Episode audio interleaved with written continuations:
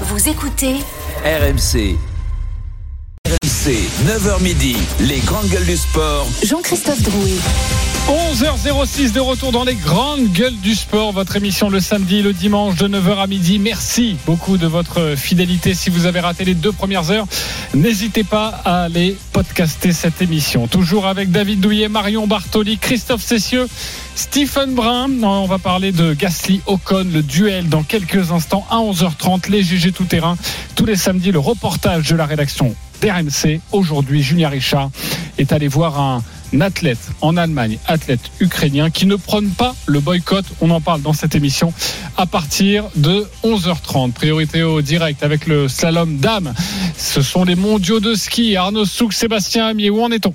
Et on pourrait bien avoir trois Françaises qualifiées en euh, deuxième manche. Il reste encore de nombreuses euh, skieuses à, à passer, hein, près d'une centaine encore euh, à passer, 70 plus plus précisément. Mais en tout cas, euh, ça devrait le faire pour euh, Marie Lamure, Nastasia Nowens et Chiara Pogno. Ça sera peut-être un petit peu plus compliqué pour Chiara Pogno actuelle 28e, mais pour Marie Lamure et Nastasia Nowens, ça va le faire. Je vous rappelle que Michaela Schifrin euh, va remporter cette première manche l'américaine devant la Suissesse Wendy Holdener et Laurence Saint-Germain, la canadienne. Un tout petit mot quand même de cette Marie Lamure, c'est l'avenir vraiment du, du slalom. Elle a prouvé l'avenir aussi du ski féminin euh, français. Euh, Bastoun, elle a prouvé euh, ce matin encore une fois qu'elle était très performante, elle qui a marqué ses premiers points en Coupe du Monde il y a moins, de trois mois. hein. Oui, on a vu que le, le parallèle lui a fait du bien. hein. Elle a skié libéré sur cette manche. Elle a su s'adapter au terrain. Le terrain s'est dégradé un petit peu. En tout cas, elle est là au contact, 19e à l'issue de cette première manche. Euh, Cara Pogno qui a fait le, boulot aussi. Et puis Nastasia Nowens euh, aussi dans les, dans les 30 premières. Donc voilà, elles vont s'élancer avec les petits dossards en deuxième manche. À elles de saisir leur chance. Il y a peut-être une petite remontée à faire puisqu'il y a l'écart est minime hein, pour aller dans le top 15 et voir mieux. et surtout pour nos jeunes donc Chiara Pogno et Marie Lamure qui euh, voilà pourraient donner un, un peu un élan peut-être un coup de fouet à leur euh, jeune carrière deuxième manche à partir de 13h30 tout à l'heure Et on sera là pour la deuxième manche, évidemment. Merci beaucoup, messieurs. Vous entendrez cette deuxième manche sur RMC, donc à partir de 13h30. Les artistes entrent dans l'arène. Dans deux semaines, c'est le grand retour de la Formule 1 avec le Grand Prix de Bahreïn. Cette semaine, toutes les écuries ont dévoilé leur nouveau joujou. Et la nouvelle Alpine était forcément très attendue. La 523 que pilotera les Français Esteban Ocon et Pierre Gasly, l'un des duos les plus explosifs de la prochaine saison. Le mariage va-t-il vraiment fonctionner? Laurent Rossi, le patron d'Alpine, a prévenu dans les colonnes du Parisien. Les deux savent qu'ils sont attendus au tournant et que si quelque chose se passe entre eux, ce seront eux qui seront perdants plus que nous, parce que tout le monde s'attendra à ce que ça arrive. Il est temps de montrer aussi qu'ils sont de grands adultes. Qu'avez-vous envie de voir, mes GG, au plus profond de vous? Dans le coin gauche, un duel poli, respectueux, mignon, mignon tout plein. Stephen Brun. Et il est tout seul. Dans le coin droit, la team, un duel de folie où tous les coups sont permis. Marion Bartoli, Christophe Cessieux, David Douillet. C'est le bras de fer des GG. À votre avis, c'est qui le plus fort Euh, L'hippopotame ou l'éléphant RMC, Les grandes gueules du sport. le bras de fer GG. Vraiment, t'es sûr que l'éléphant il est plus fort que l'hippopotame? Vous êtes nombreux à voter sur le compte Twitter des grandes gueules du sport. C'est assez serré, mais il y a quand même une tendance. 58% pour un duel de folie, 42% pour un duel poli. Stephen Brun débutera ce débat. Mais avant de débattre, on retrouve notre journaliste RMC Sport, Valentin Jamin, qui a suivi à Londres cette présentation en, en grande pompe cette semaine. Salut Valentin. Salut les grandes gueules du sport, salut à toutes et à tous. C'est vrai que l'entente entre Ocon et Gasly est au cœur de toutes les interrogations. Oui, c'est le cas euh, depuis des mois. hein. Le sujet revient vraiment tout le temps lors des échanges, notamment avec les médias. Comment s'entendent-ils? C'est la grande question. Et les pilotes, ils répondent à chaque fois. Ils font le travail et le discours est quand même très bien rodé, servi cette fois, écouté par Pierre Gasly. Gasly ça fait 21 ans qu'on se connaît maintenant. On a grandi ensemble, on a eu des parcours qui se ressemblent et aussi qui, sont un petit peu différents. On a eu nos hauts et nos bas. On est euh, deux pilotes euh, très matures. On est conscient du travail qu'il y a à effectuer avec, euh, avec l'équipe, des responsabilités qu'on a et pour amener l'équipe en haut du podium. Les podiums Ocon et Gasly, on le sait, les disputent depuis très longtemps. Ils ont débuté le kart il y a 20 ans sur les mêmes pistes en Normandie. C'est même le papa d'Esteban Ocon qui a proposé à Gasly de monter dans un karting pour la première fois. Copain, puis adversaire au fur et à mesure en piste, puis concurrent avec quelques accrochages, des divergences. La compétition a fini par les éloigner. Ils ne se parlaient même presque plus. Hein, une période, euh, ils l'ont assumé. Ces tensions euh, réelles, les pilotes en fait ne les ont vraiment jamais cachées. D'ailleurs, l'an dernier, par exemple, Ocon disait qu'il serait ravi d'avoir comme coéquipier Mick Schumacher. Mais tout ça, c'est du passé, répète Pierre Gasly. Oui, bien sûr, ça fait écrire dans, la presse et, euh, c'est euh, des conversations de, café. Ça fait partie du jeu. Et voilà, aujourd'hui, je pense que, comme je l'ai dit, euh, c'est ce qui nous attend. On, on a passé déjà pas mal de temps ensemble. Et j'ai aucun doute sur le fait qu'on puisse travailler de la meilleure des manières possibles. Chez Alpine, on connaît évidemment l'historique. On a entendu Laurent Rossi, le patron de la marque Alpine, en parler à plusieurs reprises. On assume ce choix et Esteban Ocon, qui va commencer sa quatrième année dans l'écurie, a accueilli, dit-il, son nouveau coéquipier avec plaisir. Oui, bien sûr, bien sûr, on, collabore hein, euh, ensemble. Euh, on a des meetings qui sont très réguliers avec les ingénieurs pour, comprendre un peu dans quelle direction on doit aller. C'est le rôle de l'équipe, hein, euh, d'aider Pierre à être tout de suite dans le rythme. C'est clair que c'est une belle histoire. L'équipe normande, on est tous les deux normands. Ouais, c'est beau et j'espère que voilà, on aura du succès ensemble. Esteban Ocon qui a quand même insisté plusieurs fois il y a deux jours lors de la présentation de la monoplace sur le fait qu'il avait été le premier à faire rouler cette monoplace lors des essais. Il l'a répété à chacune de ses interviews. Sur la piste, on l'a annoncé, euh, aucune hiérarchie annoncée donc. C'est un choix assumé notamment par le directeur de l'équipe, Otmar Safnauer. Ça ne fait pas longtemps. Nous sommes ensemble depuis quelques mois seulement, mais ils se connaissent depuis longtemps. Et le plus important, c'est que quand ils pilotent, ils collaborent bien, car tu apprends toujours de l'autre. Et quand tu fais cela, la performance sur la piste s'améliore.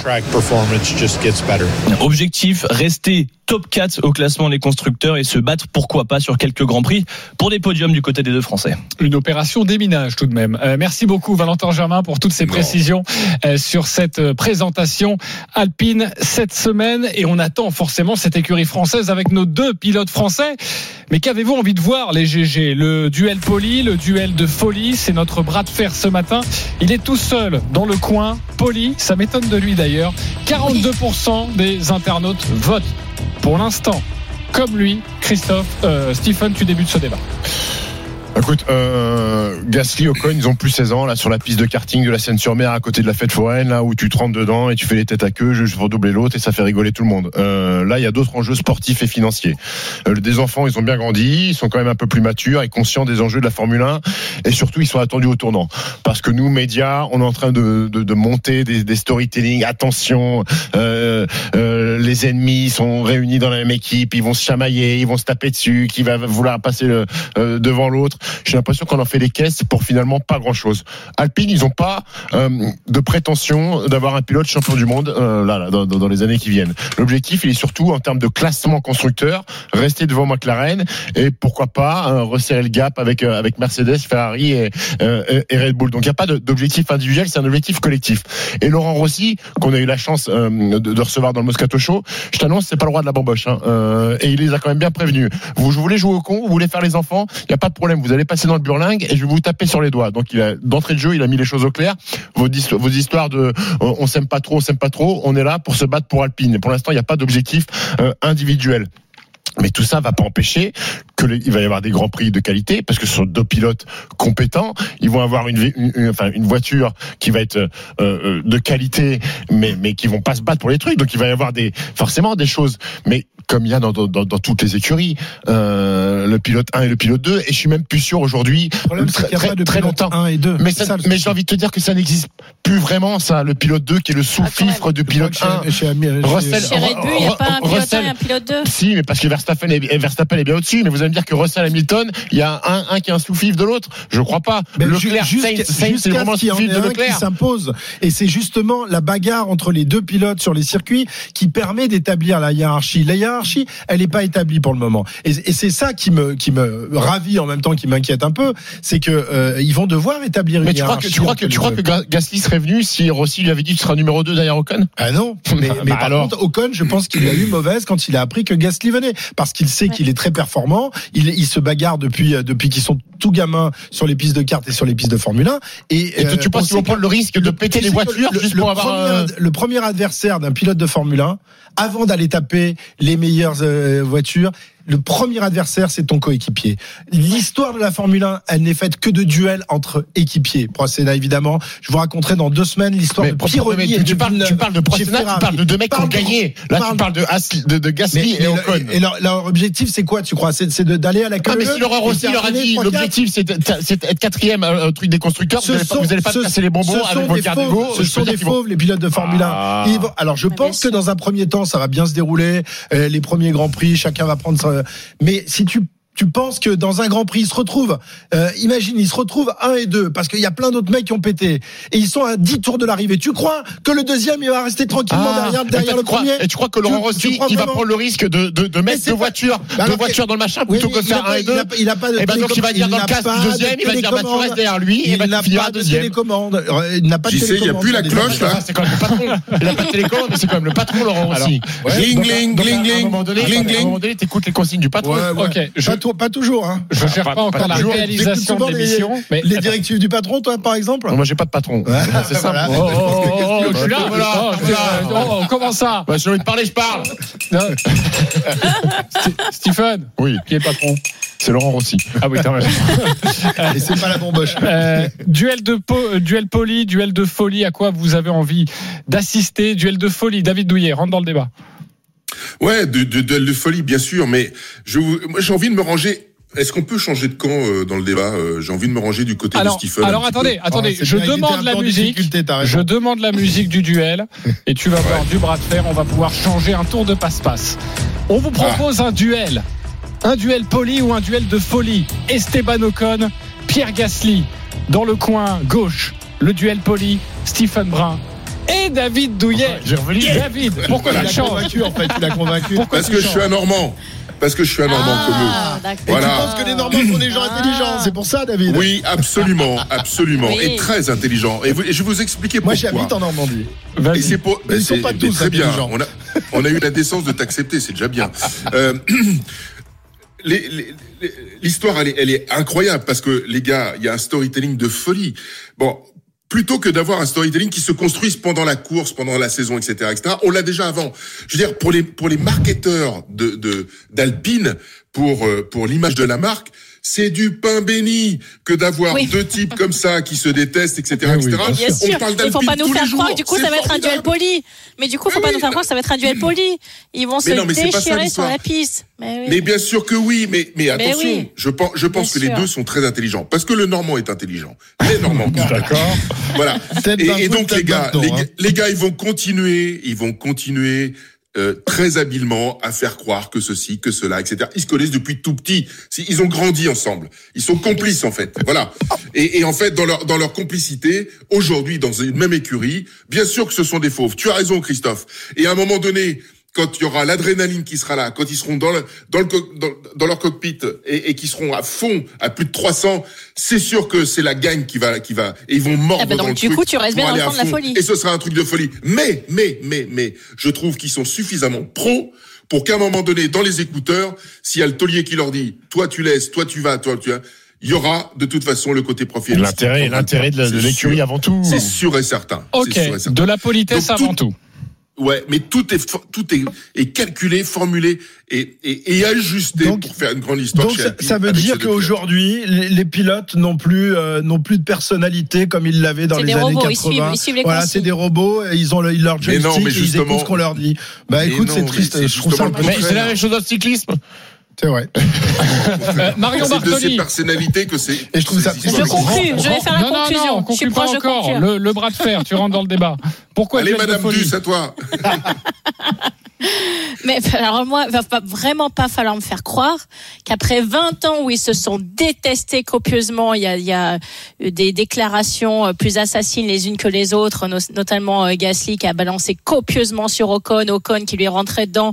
Je vous rappelle le crash euh, du Grand Prix de France en 2018. Euh, depuis leur année de karting, ce n'est qu'une bagarre à celui qui va être le plus fort, celui qui va marquer le plus de points, celui qui va être devant l'autre. Et là, on va me faire croire qu'on va balayer tout ça d'un revers de main. Ils disent, oh, maintenant, maintenant, on va bien être poli, on va bien être gentil parce qu'on a compris, on a grandi. Et donc, il n'y a pas de souci. Quand l'autre va pouvoir marquer des points et que moi, je vais être derrière, je vais lui laisser la place parce qu'on va me dire dans le casque et qu'il n'y a pas de souci, je suis les consignes. Mais arrêtez de nous prendre pour des jambons, s'il vous plaît. Bien sûr que non, ça va pas se passer comme ça. Et c'est justement ce qui va être le, le piment et le sel de ces courses. C'est parce qu'on va regarder en se disant, ah bah tiens, qu'est-ce qu'il va faire? Quel mouvement il va faire Est-ce qu'il va écouter les consignes Est-ce qu'il va pas écouter les consignes. Et là où je suis complètement d'accord avec toi, David, c'est qu'effectivement le, le marketing, le storytelling et du coup le coup de projecteur sur Alpine est colossal et bien plus supérieur que s'ils avaient pris Mick Schumacher, malgré tout le nom de que ce que Schumacher représente dans la Formule 1. Parce que là, vraiment, on va tous être derrière notre porte en disant qu'est-ce qu'ils vont faire justement? Parce qu'on pense qu'ils vont s'étriper et ils auraient raison de s'étriper parce que ce sont des mal alpha et qui sont là parce qu'ils ont l'ego et qu'ils ont le l'ego de champion et que justement ils vont vouloir démontrer que l'un est meilleur que l'autre et qui pilotent mieux la même voiture. Et c'est ça qui va être très intéressant dans leur duel. Donc, il va, va vraiment pas falloir me faire croire que ça va être un duel poli. Ils disent, oh, bah, tiens, je te laisse la place. Oh, bah, y a pas de souci. Mais vas-y, mais prends-la, Esteban. Ah, bah, non, tiens, Pierre, c'est pour toi. Mais vas-y, mais prends-la, Pierre. Y a pas de souci. Prends les points. Moi, je suis là derrière. Tu sais quoi? Je vais, je vais fermer la porte du garage. Je vais rendre les clés. Je vais éteindre la lumière. Mais arrêtez, s'il vous plaît. Sauf que tu as oublié quelque chose, Marion.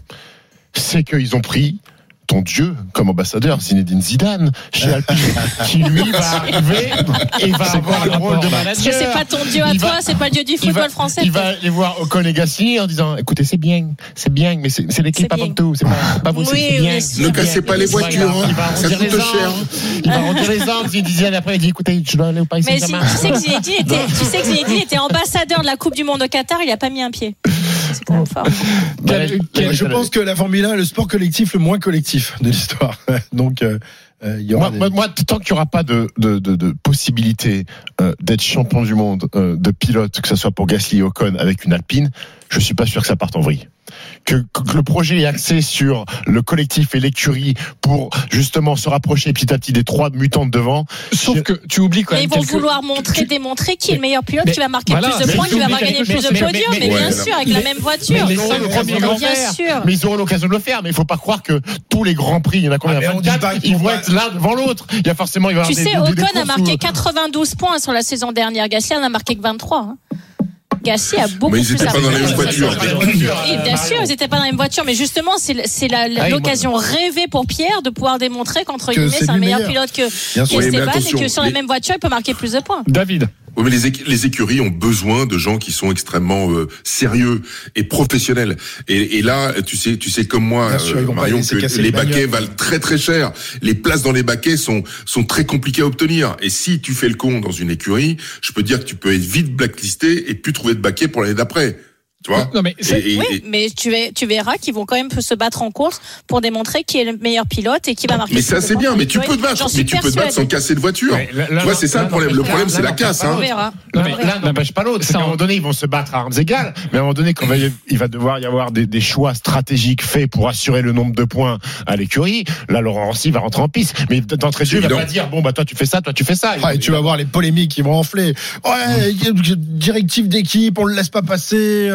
Est-ce que là, pour c'est l'instant- très bien entre l'un ou contre Est-ce que l'autre. là, Pour pour Alpine, c'est très bien. Ils continueront de par- à parler de la marque parce que c'est ça le truc. Il faut, Ouais. plus on parlera de la marque, quel que soit le sujet, et mieux ils se porteront. C'est évident. Est-ce que là, pour l'instant, c'est facile pour eux? Parce que, comme on l'a répété, il n'y a pas de leader. Mais au bout de 4, 5, 6 grands prix, s'il y en a un qui se détache, bah, va falloir passer devant la presse et dire euh, on a pris une décision. C'est des ajustements que, à faire en fonction de, de- du déroulé du C'est le championnat. jeu. Oui, non, mais est-ce que c'est c'est à ce moment-là que ça va devenir compliqué C'est comme, comme au foot, une équipe qui est prévue pour jouer le maintien et qui est troisième à la 33e journée, ils vont devoir changer leur discours. Euh, voilà. Non, mais changer un discours Non, mais est-ce qu'on peut, on- est-ce qu'on peut se rappeler quand même des déclarations de Père Gassi sur Esteban Ocon?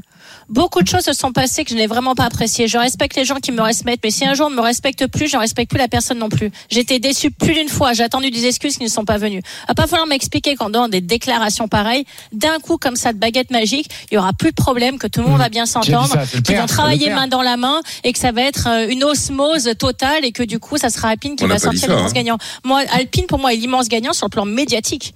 C'est là-dessus qu'ils ont fait un coup médiatique qui est énorme. Mais je pense vraiment pas qu'en course, ça va forcément très très bien se passer sur tous les grands prix. Laurent aussi leur chantera Petit Papa Noël. C'est possible. Tu sais chanter parce que tu nous as fait une imitation assez catastrophique de Zinedine Zidane. C'est bien. C'est bien. Ok, très bien. Ok, c'est la fin de ce bras de fer. Euh, quelque chose à ajouter, Valentin Non, Germain ils ont été exceptionnels. On attend le premier Grand Prix le 5 mars pour voir euh, si déjà il y a une hiérarchie, une hiérarchie qui se dégage. Peut-être dès la première course. C'est où le premier Grand Prix pas. Bahreïn. Bahreïn, très bien. Voilà, Euh, en termes de spécialiste de conclusion, t'as pas été terrible. hein. Bah, vous avez tout dit en fait. C'est compliqué de passer après ça. Tout le monde n'est pas Monsieur Nice. hein. Tout le monde n'a pas les qualités de Monsieur Ah. Bravo. Euh, David, tu veux, tu veux clore en deux mots ou pas? Non, personnel, merci. Non, mais non, mais euh, que, le Ok. me- que le meilleur gagne. Après, on n'est pas sur le même gabarit entre Jean-Claude Duss et, et David Douillet. Oui, c'est vrai. C'est pas la même moustache. Eh ben justement, parlons-en du. Le bras de fer des GG vient de se clore. Les votes sont terminés. Nous étions partis à 42% pour le duel poli, 58% pour le duel de folie. Stephen Brun a gagné son, pourtant- son pourcentage, appuyé par David Douillet qui a changé de camp. 43% pour le duel de folie Ouais, bon, on a désormais. gagné. Christophe, on a gagné. 57% Ouais, oui. pour le duel de folie. Parfait, merci beaucoup les, les copains. Sans transition, une Non, nouvelle non, vous colle. avez, vous avez pas gagné, vous avez perdu un point. Ouais, mais ça change, ça change pas ce truc. C'est, T'as faudrait perdu un point. faire le, faire le, le- lancer le, le débat maintenant là. Le, le... Voilà, il faudrait faire Sondage. beaucoup de choses et on le fera pendant la pub, euh, c'est promis. Euh, les copains, une information quand même à à vous donner, une information assez triste. On a appris ce matin que le footballeur international ghanéen Christian Atsu avait été retrouvé mort sous les décombres après le séisme qui a dévasté la, la Turquie. Et une nouvelle euh, un peu plus ré- réjouissante, toujours selon la, la Turquie, trois personnes, sachez, ont été retrouvées ce samedi matin vivantes sous les décombres d'un d'un euh, effondré dans le sud de, la Turquie. Euh, trois personnes euh, donc qui ont patienté, c'est assez admirable.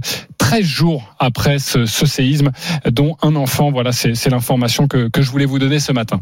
Il est 11h26. On va se retrouver dans, quelques instants pour le reportage des GG. Toute, tous les samedis, le reportage de la rédaction. Aujourd'hui, nous sommes allés à la rencontre d'un athlète ukrainien qui ne prône pas le boycott. Vous allez l'entendre. À tout de suite sur RMC. RMC, les grandes gueules du sport. 9h midi. Jean-Christophe Drouet. 11h31 de retour dans les grandes gueules du sport, votre émission jusqu'à midi. À partir de midi, les paris RMC. Sachez que dans 10 minutes, c'est à vous de jouer, euh, mes chers auditeurs. Vous composez le 32-16 et vous venez affronter une GG sur un thème du jour. On a évoqué l'offre du Qatar pour Manchester United. On a évoqué le clash entre Clarisse Agbenienou, euh, la judocate et la Fédération euh, française de, judo. On a parlé aussi du dossier Le avec Amélie Oudéa Castera, de Neymar et cette affaire de journée fast-food et, et- et Et puis à 11h, c'était le duel entre Pierre Gasly et Esteban Ocon. Bref, beaucoup de sujets. N'hésitez pas à composer le, le 32-16. Avant d'accueillir Julien Richard pour le reportage, une information comme ça à vous donner, ça vient de sortir. C'est Angel Di Maria qui a accordé un entretien à E- ESPN et évidemment, il a un regard... euh, sur le Paris Saint-Germain du moment et voici ce qu'il a déclaré. Ils ont donné tout ce pouvoir à Mbappé en ayant le meilleur joueur de l'histoire à côté de lui. Évidemment, il parle de Lionel Messi. On en pense quoi? C'est marrant C'est pas marrant On s'en moque euh, de cette de cette phrase, Stephen Ouais, solidarité argentine. hein. Ah, qu'est-ce que je te dis d'autre Bah non, je sais pas, euh, je sais pas, Christophe. Je m'en fous. ok, très bien. Christophe, il est en train de boycotter Ouais, à chaque ouais, fois que nous parlons du Paris Saint-Germain. Est-ce que c'est Non. vraiment, Non, mais un est-ce que débat c'est vraiment, est-ce que c'est vraiment hallucinant de construire un projet d'équipe sur quelqu'un qui a 24 ans plutôt que sur un mec qui a 35 ans? Je sais pas, ça me paraît. C'est euh, clair. Je sais pas, ça me paraît d'une logique implacable, non? Ok, très bien. Euh, juste une précision pour Christophe. J'étais en train de gagner du temps parce qu'on avait un petit problème technique. Merci en tout cas de ta Ah. solidarité. Allez tout de suite le reportage. RMC, les GG sont sur le terrain. Et cette semaine, nous avons eu envie de donner la parole aux athlètes ukrainiens. On en parlait déjà la semaine dernière de cette histoire de, boycott ukrainien, mais aussi des Russes empêchés ou non de venir disputer les Jeux Olympiques de, Paris. Alors pour ces athlètes ukrainiens, certains sont restés au pays, mais une grande majorité a dû s'exiler. C'est le cas de Mikhailo Romanchuk, vice-champion olympique à, à Tokyo euh, sur le 1500 mètres. On parle de natation et médaillé de bronze sur le 800 mètres. Julien Richard, bonjour. Salut les GG, j'espère que vous m'entendez bien. On t'entend parfaitement bien. Tu es allé à sa Salut. rencontre en Allemagne où il a posé ses bagages.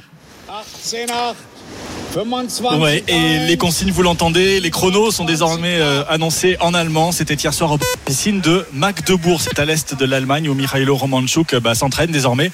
Pour en arriver là, retour en arrière, 24 février dernier, il y a donc quasiment un an jour pour jour, la guerre éclate. Mikhailo Romanchuk est en stage à ce moment-là à Brovary, à 20 km de Kiev. C'est là où les premiers bombardements bah, s'abattent sur le pays, à 1 km à peine de son hôtel.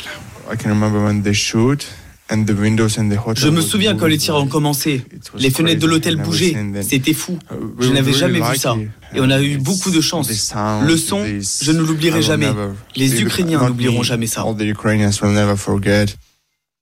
Voilà, avec ses coéquipiers, ils prennent leur voiture et fuient vers l'ouest euh, où il habite habituellement. Donc euh, son père, euh, entraîneur d'athlétisme, lui s'engage dans l'armée. Mikhailo Romanchuk décide bah, de continuer à, s'entraîner. Il va recevoir beaucoup de messages de soutien d'ailleurs, d'aide, dont un bah, d'un de ses principal rival finalement en direct sur le demi-fond en natation, le champion olympique du 10 km, champion du monde également sur 1500 mètres, l'allemand Florian Wellbrock. L'entraîneur Bernd Berkham raconte. Florian lui a écrit sur Instagram Si tu as le moindre problème, tu peux venir. Uh, C'est normal. À ce moment-là, c'était la seule chose qu'on pouvait faire pour lui et pour l'Ukraine. Depuis un an donc avec sa femme Marina Beck qui est euh, championne du monde de saut en longueur euh, en 2009 ils se sont opposés à Magdebourg. Euh, Mikhailo Romanchuk a décroché depuis eh bien une médaille de bronze. C'était l'été dernier au mondiaux à Budapest sur 800 de l'or même sur 1500 mètres quelques semaines plus tard au championnat d'Europe à Rome. Avec un mental vous allez l'entendre qui fluctue le, selon les, les nouvelles du pays. You know that the mood is going up and down all the time il y a tout le temps des hauts et des bas. Je ne sais même plus depuis quand je n'ai pas revu mes parents. Euh, il va pas développer plus que ça. On sent que le sujet est sensible. Un, récit euh, qui marque aussi ses nouveaux partenaires d'entraînement, comme la championne olympique néerlandaise du 10 km, ancienne élève de Philippe Lucas, euh, Sharon von Rovendal. Ouais, c'est marquant parce que ça se voit que bah, il, fait son travail, il fait tout à l'entraînement, mais tu le vois penser, ça marque quoi. Et pour nous, c'est pareil. Enfin, quand, quand il a gagné les championnats d'Europe à Rome cet été, ben, ça m'a presque fait pleurer, quoi, parce que tu le vois pleurer un peu, tu le vois en émotion et tu sais pourquoi il est en émotion. Voilà, et dans ce contexte, donc, l'annonce du CIO euh, avec les conditions pour une éventuelle participation des athlètes russes et biélorusses au JO de Paris, eh bien, on fait bondir Mikhailo Romanchuk. Comment est-ce qu'on cohabiterait je ne sais pas quelle serait ma réaction si je les voyais. À ceux qui disent que le sport n'est pas politique, malheureusement, il est. Les athlètes russes représentent l'armée, ça signifie qu'ils soutiennent l'armée.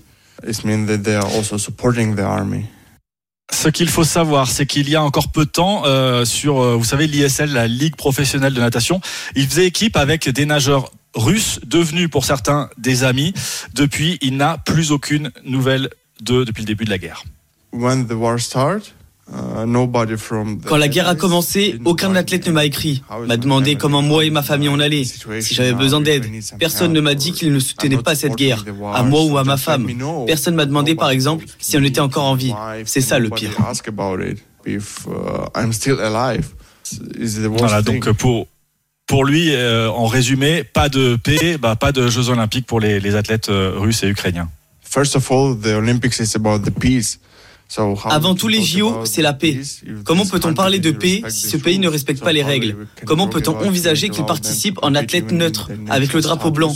Mais tout le monde sait d'où les athlètes viennent. Alors l'Ukraine et son président, notamment euh, Volodymyr Zelensky, ont brandi la menace d'un boycott. Pour lui, euh, c'est pas la solution idéale. En tout cas, il ne veut pas entendre parler d'un boycott. Ça serait une mauvaise décision pour l'Ukraine. Le monde doit savoir que nous sommes encore forts et que nous nous battrons jusqu'au bout. Même si nous n'avons pas de bonnes conditions d'entraînement, nous nous battrons jusqu'au bout. Les athlètes qui sont morts auraient voulu ça et sont avec nous, nous donnent de la force.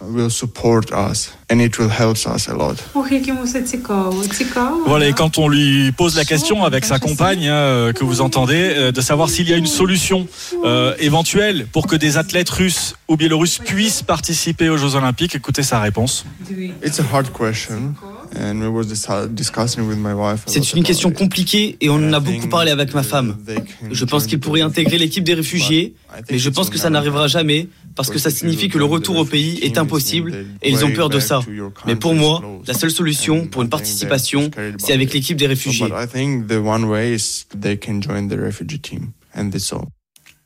Voilà, et en attendant bah, une décision, Mikhailo Romanchuk continue de s'entraîner. Il dispute une compétition d'ailleurs ce samedi à domicile maintenant dans sa piscine de Magdebourg qui est sa nouvelle maison donc. En Allemagne. Merci beaucoup Julien Richard pour ce reportage auprès d'un athlète ukrainien. La parole des Ukrainiens, la parole des athlètes. On ne l'avait pas entendu. On a beaucoup entendu les, les politiques. D'ailleurs, je vous rapporterai euh, des propos de la maire de Paris, Anne Hidalgo. Euh, c'était cette semaine. Mais en tout cas, entendre cette parole, car on sait que Kiev a brandi la menace du boycott. À vous de trancher, les GG, sur cette question, car vous avez entendu ce sportif. Ce n'est pas la solution de boycotter les sportifs ukrainiens. L'Ukraine ferait-elle une erreur en boycottant? Oui ou non? Christophe Cessieux. Euh, euh, on ne peut pas répondre par oui ou par non, euh, JC. Ça dépend de la position de, du CIO concernant les Russes. Ok. Marion Bartoli à peu près la même chose que Christophe, mais je dirais quand même qu'il ferait une erreur. David Douillet. Oui, c'est une erreur. Stephen Brun. Je vais répondre oui, mais je vais avoir quelques nuances des nuances évidemment dans, dans, ce débat. Je ne vous demande pas d'être euh, ou tout blanc ou tout noir. On ne parle pas de Neymar et du McDo. Euh, Christophe Cessieux. Que, l'on débatte de l'autorisation ou non de, faire concourir les athlètes russes et biélorusses euh, aux prochains Jeux Olympiques de Paris 2024, je comprends qu'il y ait débat. Euh, pour l'instant, on n'a pas tranché sur le, sujet. Euh, vous connaissez ma position. Moi, je pense qu'il ne faut pas qu'elle les accepter tant que Poutine ne, ne fait aucun geste. Bah, C'est une position personnelle. Euh, mais que l'on reproche aux Ukrainiens de menacer de boycotter ces Jeux si les Russes y participent, là franchement, il n'y a pas débat pour moi. Euh, on l'a entendu dans la voix de, de cet athlète, euh, il ne se sent pas euh, de faire une compétition avec des athlètes russes. Il n'a reçu aucun geste de soutien, aucune parole de garçon dont il était très mais, proche pendant, pendant des années. Naïf. Je suis pas naïf. Pas na... On en a déjà parlé, sincèrement, mais les athlètes russes, tu vois, qui ne sont pas pro-Poutine, sont pris en otage. Non, mais tu peux. Tu vois, tu si peux, jamais tu ils peux envoient, il est clair que si jamais ils envoient un message, Non, mais ils un- sont un épiés, message- ils sont, un ils message sont, personnel. ils sont espionnés. Si jamais ils envoient un message à leurs copains ukrainiens, il part en Sibérie direct, le mec. C'est évident. ok. Et c'est comme donc ça que ça se toi, passe. Pour toi, un, un, un- un- un athlète ukrainien, euh, si les Russes participent au jeu, euh, doit y aller, doit faire la compétition avec un mec, en, en ayant en, en tête les images de ses compatriotes abattus le long des rues, laissés morts sur euh, sur le- dans, dans la rue pendant pendant des semaines, euh, a encore en mémoire les immeubles d'habitation frappés par des missiles. Comment tu peux imaginer faire une compétition qui est euh, le symbole de la paix avec des gens qui sont en train de t'assassiner? Moi, ça me Mais semble je suis d'accord avec toi, mais quoi. à un moment donné, à un moment donné, il va, il faut que ça s'arrête justement. Ah, mais ça pour s'arrête. que c'est mort. Mais bien sûr qu'il faut que ça s'arrête, mais c'est pas comme ça Christophe, que ça va s'arrêter, David. Christophe, je je t'ai écouté, et si tu veux bien m'écouter, c'est sympa. Donc, bien sûr, il faut que ça s'arrête. Et si les, les athlètes et le monde du sport peut donner l'exemple de cet arrêt, tu vois, avec des, des athlètes russes qui ne soutiennent pas Poutine, qui viendraient faire les Jeux sous une bannière complètement... Euh, euh, Ils soutiennent tous Poutine. euh, vierge. Non, mais non, non, c'est pas vrai. Non, non, c'est pas vrai, Ça, je te jure que c'est pas vrai. Tu peux pas dire ça. Ce n'est pas vrai. Ils peuvent pas, ils peuvent pas le dire parce que sinon les mecs ils sont, ils partent, ils partent en prison et ils sont, ils sont torturés. Voilà, c'est ça la réalité. Ils sont, ils sont complètement muselés. Voilà, il faut comprendre les choses. Donc, euh, alors les athlètes qui soutiennent, évidemment, on veut pas les voir et c'est clair qu'il faut pas les voir.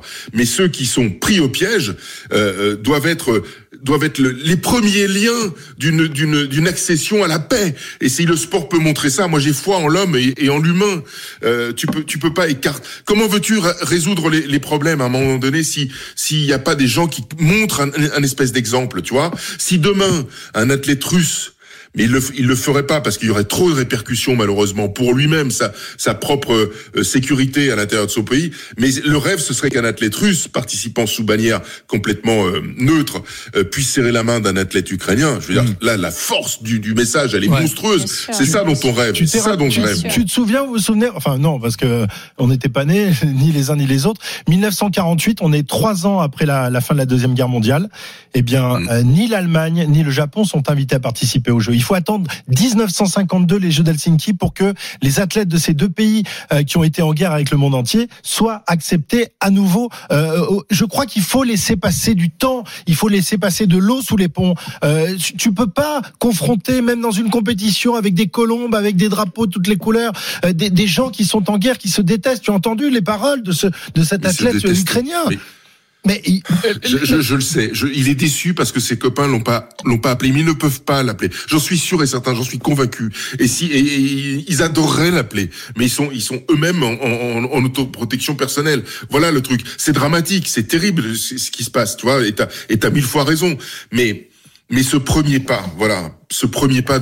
si le sport peut montrer ça, justement, pour symboliser la paix, parce que c'est toujours, c'est toujours facile de dire, oui, les, jeux ont symbolisé la paix, etc., etc. Mais il faut faire des choses pour être Mais oui, crédible. exact. Tu comprends Il faut faire, il faut des actes. les il s'agit pas de dire bon voilà et puis de de, de mettre la poussière sous le tapis Le- parce que c'est un peu ça qui se passe, que, toi. que Poutine avait rompu la trêve olympique justement en attaquant la Géorgie en plein pendant les Jeux olympiques. Donc euh, euh, aussi, euh, là, ils en ont rien à faire les, les dirigeants politiques de la trêve olympique. les- Et- les- et- Arrêtez, arrêtez de comparer Poutine à son peuple. La maire de À un Paris. moment donné, les Russes c'est autre chose que Poutine. Ouais, Voilà en même temps, ce sont les, sol- les soldats de Poutine qui vont qui vont massacrer les Ukrainiens. Je suis d'accord, je suis d'accord, mais tous les Russes ne sont pas comme ça, quoi. C'est évident. Ok, on va- Heureusement d'ailleurs. On va donner la parole aux autres. La maire de Paris, Anne Hidalgo, on en parlait la semaine dernière. On parlait de délégation russe, non de bannière neutre. Et ben là, elle, elle a avoué cette semaine, elle est contre même la bannière neutre. Et c'est pour ça qu'on parle de bannière de réfugiés. Ça, ce serait une Mm. solution pour des athlètes dissidents qui veulent rejoindre cette bannière des réfugiés. Mais on se doute que pour un sportif russe, c'est extrêmement Ah oui. Compliqué. euh, C'est mort. euh, Ça sert à rien de dire ça, c'est mort. Ils ont toute leur famille là-bas. T'es- T'imagines la pression, mais c'est impossible. Marion Bartoli.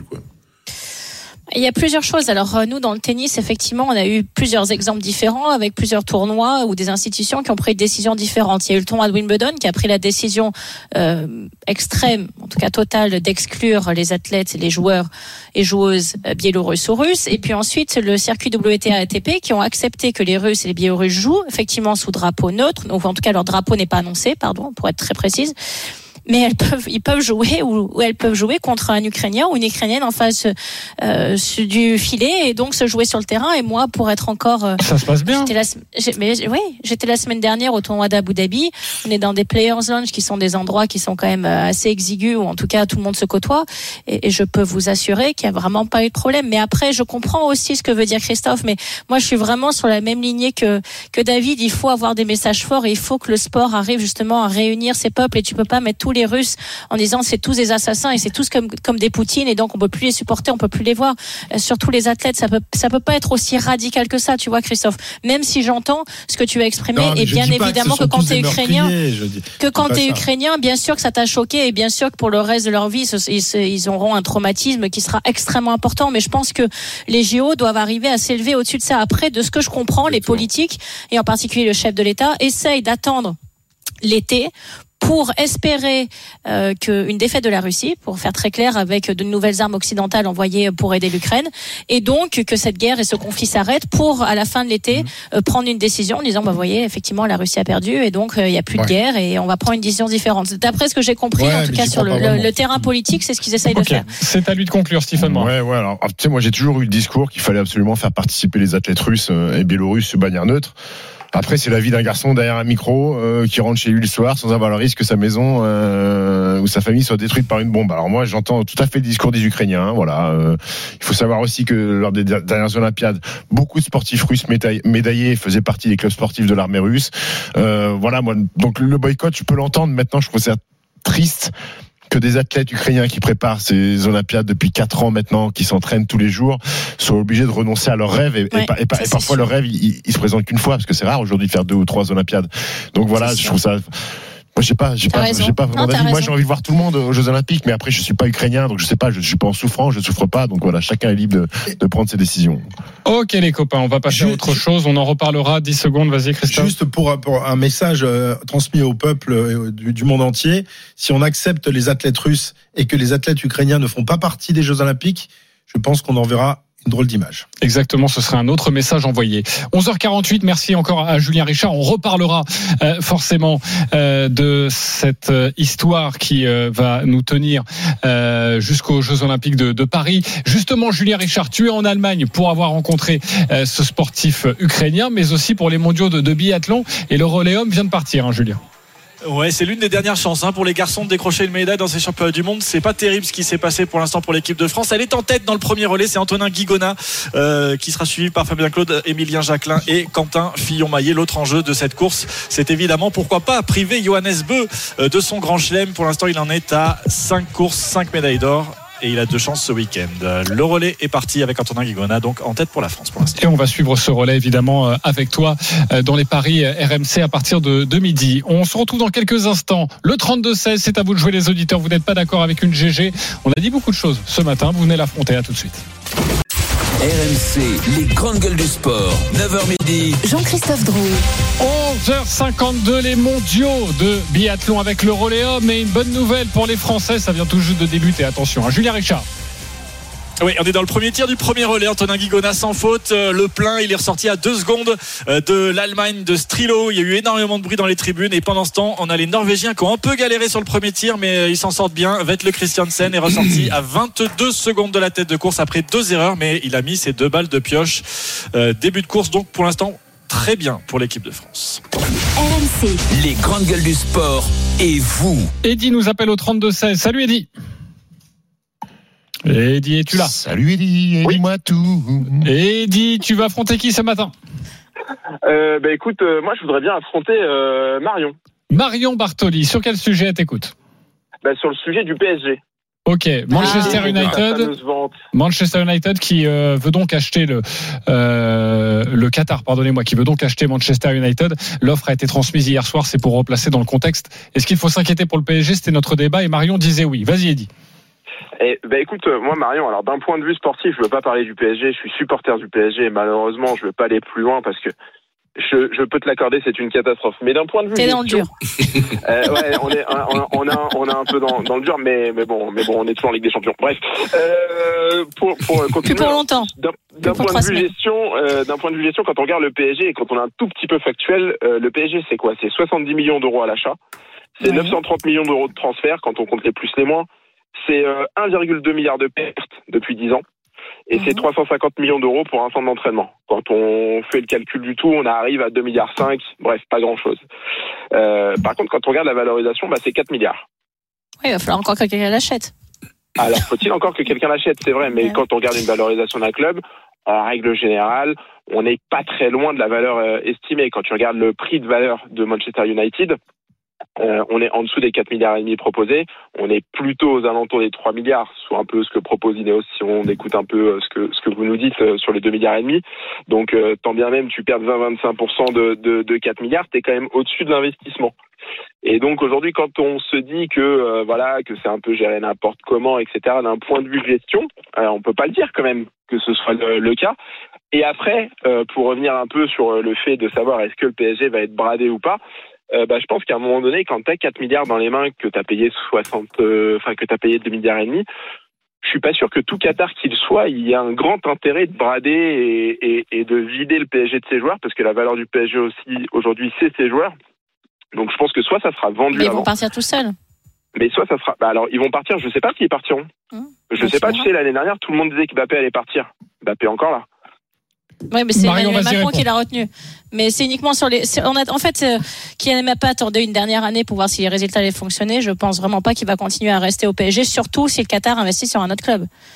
Mais sur la, sur le, le, le, on va dire la, la bascule financière avec effectivement le fait qu'il gagne de l'argent sur le PSG, il y a aucun souci là-dessus. Je pense pas qu'il y avait débat et c'est, c'est pas du tout euh, les arguments que j'ai pu développer. Eh ben, en tout cas, si vous ça. êtes d'accord, moi je suis ravi, Eddy et Marion, de vous avoir euh, euh, vu communier dans cette émission, mais, mais par contre, fais pas trop le malin parce qu'à mon avis, ton parcours en Ligue des Champions, tu vas pas y rester pendant longtemps. Mais euh, D'accord. tu me rappelleras en trois semaines. J'ai j'ai envie de répondre à la place d'Eddy. J'ai envie de répondre à la place d'Eddy. Au moins, Eux, ils y sont encore. Euh, Oui. Merci Eh beaucoup, oui. Eddy, d'avoir composé le 32-16 et à bientôt sur, sur RMC. C'est déjà la fin de cette émission, mais GG, on voit pas le Oh, temps passer, c'est fou. On Hein. est déçus. Eh oui. trop court. Ben oui, les copains. Ben oui, mais vous êtes, vous êtes bavards. Donc après, moi, je prends du retard. Tout ça, j'essaie de vous couper. Et puis vous me dites, attendez, moi, je suis champion. C'est vrai que bon, là, moi, je suis juste animateur. Je suis désolé. Je suis désolé. Ouais, je suis désolé. David voudrait conclure. Ah non, alors attendez. J'ai eu, le- eu le Deuce d'or ce matin. Voilà. Euh, je voulais déjà vous remercier, les GG, pour cette émission. Merci beaucoup. Je vous embrasse très fort. Euh, merci à vous, les auditeurs.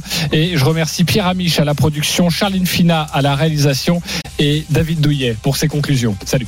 RMC jusqu'à midi. Les grandes gueules du sport.